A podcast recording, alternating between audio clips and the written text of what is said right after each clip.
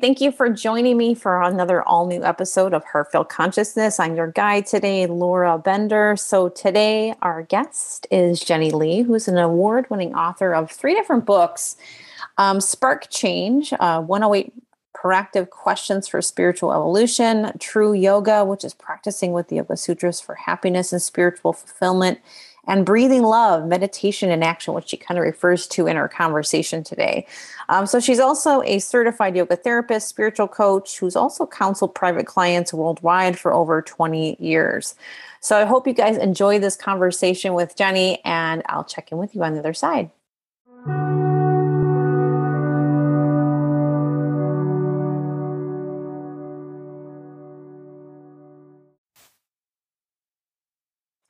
So, hi, Jennie. Uh, thank you again for being a guest on the podcast today. So, I wasn't wondering if you wouldn't mind just sharing with the listeners a little bit about your journey with yoga and meditation. Hey, Laura. Yeah, I'm so happy to be with you today. And um, hello to everyone who's listening. Um, sure. I've been eh, practicing yoga in one form or another for over 25 years. I found it, as many people do, through a very strong physical practice of vinyasa yoga in, in Los Angeles, California.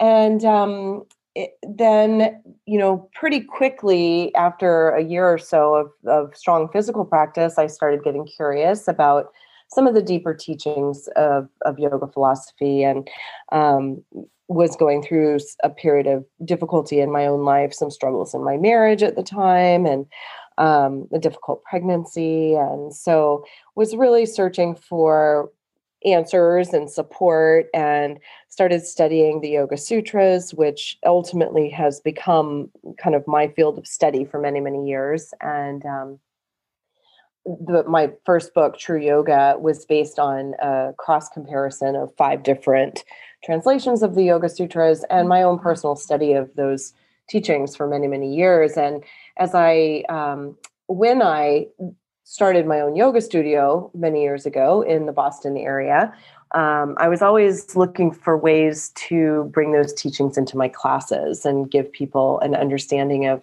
of how yoga related to the bigger picture of their life and not just you know the movements on the mat. Um, and deepening the under you know people's understanding that yoga and meditation are not separate practices but that meditation is really the ultimate yoga practice the ability to be still. And um, so that's an ever deepening uh, test to, to all of us every day. And, mm-hmm. you know, definitely my personal practice every day, as well as, as well as some movement. So, yeah, it's just a little synopsis, but I'm happy to go deeper in any aspect of that that might be you think might be of interest so, to your listeners. Yeah, I always kind of I'm one of those kind of people that I really like to dig down. Like, what um so you kind of mentioned you were in it like you had a powerful, you know, powerful vinyasa practice. That's kind of like where my background was as well. And so what I guess made you take that shift a little bit? So, you know, you're I'm assuming you're kind of into yoga therapy and things now. So like what made you kind of go that direction?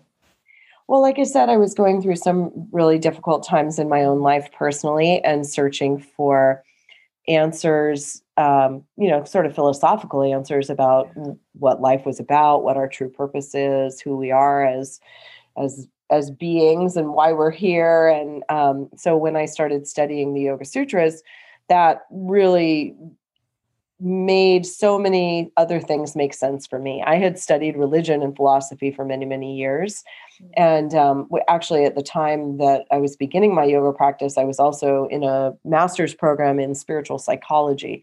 So it was the blending of both spiritual psychology and the yoga philosophy that ultimately took me into my practice of yoga therapy, which I've offered to private clients for over 20 years now. And um, I just found that the yoga teachings are are like the best therapy that you can possibly imagine. You know, there yeah. are thousands of years old. These are time tested practices that of ways in which we can bring our inner and outer lives into alignment and balance and find greater peace and fulfillment. So, I mean, that's what's been my path for 22 decades now. It's what I've mm-hmm. taught. And, um, you know, I really, really trust the material. So awesome. I love hearing that. Um, So, how can yoga and meditation improve someone's relationship to himself and others? I know we kind of talked about that. You know, you were struggling with some things that, and you turned to that kind of for guidance. So, how do you feel that someone else could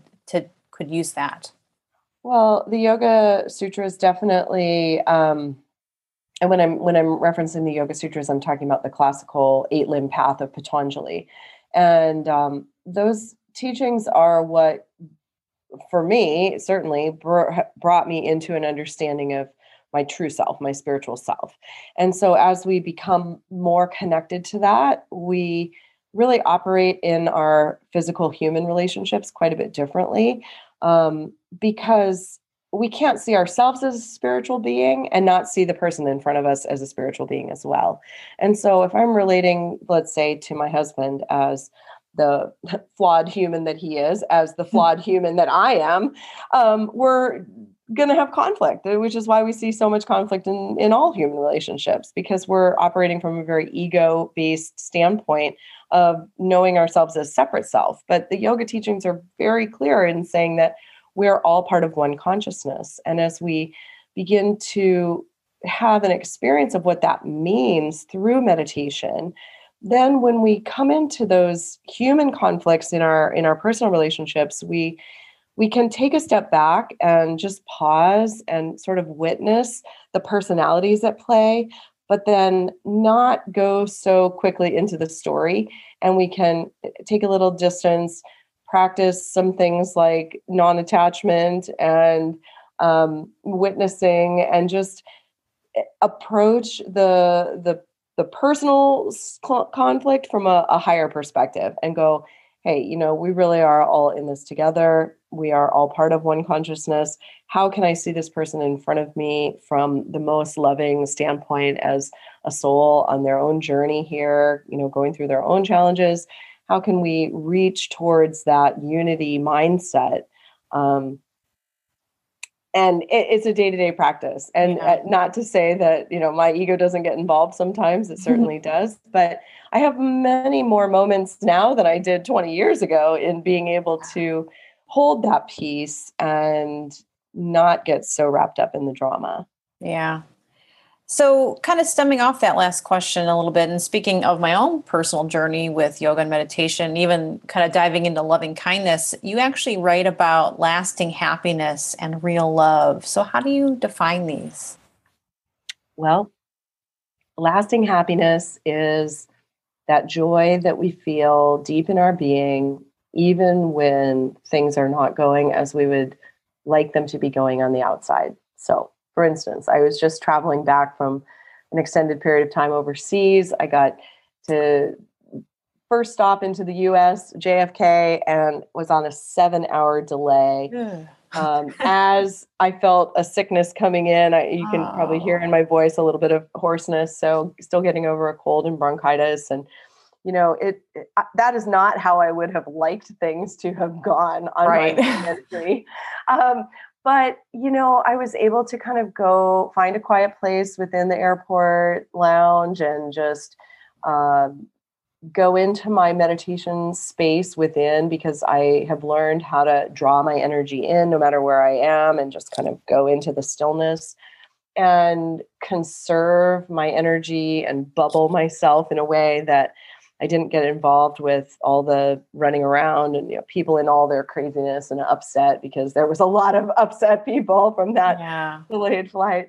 Um, and eh, sorry, I've lost track a little bit of the question, but just to kind of wrap up that thought is that um, the happiness, the joy, I can tap into that. I've learned how to tap into that through my meditation and and find the peace within that sort of temple of stillness and peace within even when things are are chaotic and not going the way I want them to externally. So yeah. hopefully, hopefully, that answered your question. Yeah, part yeah. That's the other part of it was uh, how do you define real love then as well? Well, that is a big question. for which I wrote an entire book called Breathing Love Meditation in Action. It's my second book. And, um, you know, I really go deeply into this question because it's a big one. And the modern world loves to put a whole lot of images and a whole lot of definitions around love, um, most of which are, are false, in my opinion. Um, but love is our true nature. Love is the, uh, as Paramahansa Yogananda says, it is the harmonizing energy of the universe. It is what draws us into connection and alignment both with ourself and with others. It is not self-serving. It is not getting what we want from other people. Mm-hmm. It's not, you know, I think there's a, a longer list of what love is not. Um, right. Um, most of which what we see in the world and in movies and songs and everything else today. Uh, but love really is just our our pure essence, and that's what we're tapping into, or at least t- attempting to tap into in meditation. That's what I'm trying to tap into in meditation, and then bring that forward so that when I'm loving someone in front of me in my world today, I'm not doing it for a, a personal gain. You know, what mm-hmm. is it that they're, how are they serving me? How are they feeding my ego? Blah, blah, blah. But really just knowing that we are equal and connected at that um, standpoint of pure energy. Awesome. So I always kind of ask this question last, and you know, I've had a variety of answers, you know, and I think it's it's going to be personal in a certain way for everyone. Um, so, especially since last year was very life changing for many of us, what do you feel is the most valuable lesson that you learned during 2020? Yeah, that's such a great question. In fact, it was something that I was asking people as I was traveling overseas recently because I really wanted to hear, even outside of the US, you know, how how people in Europe were coming off of the pandemic year, what the takeaways were, um, what the integration was. And I think it's still a work in progress for everyone. I know it is for me. Um, but I think personally, the my answer would be that life is so fragile and I am not no longer interested in draining my energy into things that do not hold my full love. So I'm really in a personal moment of shifting out of a lot of shoulds and into a lot of because I love it. yeah. And we'll see where that takes me, but that's that's the takeaway right now for me. Oh, I, I really like that because I feel like beforehand I was drifting into a burnout mode and um, it was drifting away from the practices that I that I truly loved.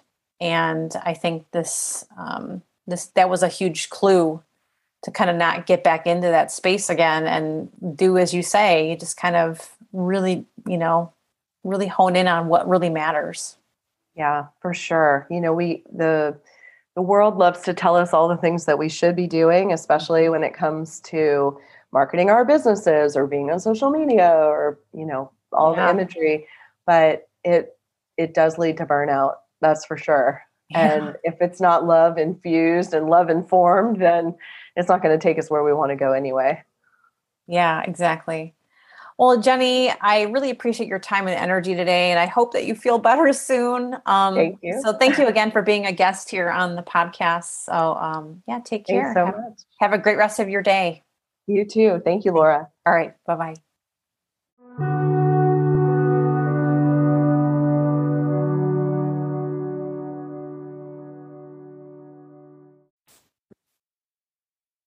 So I hope you enjoyed the conversation with Jennie. And as always, don't forget to share, review, and subscribe. Be well, my friends.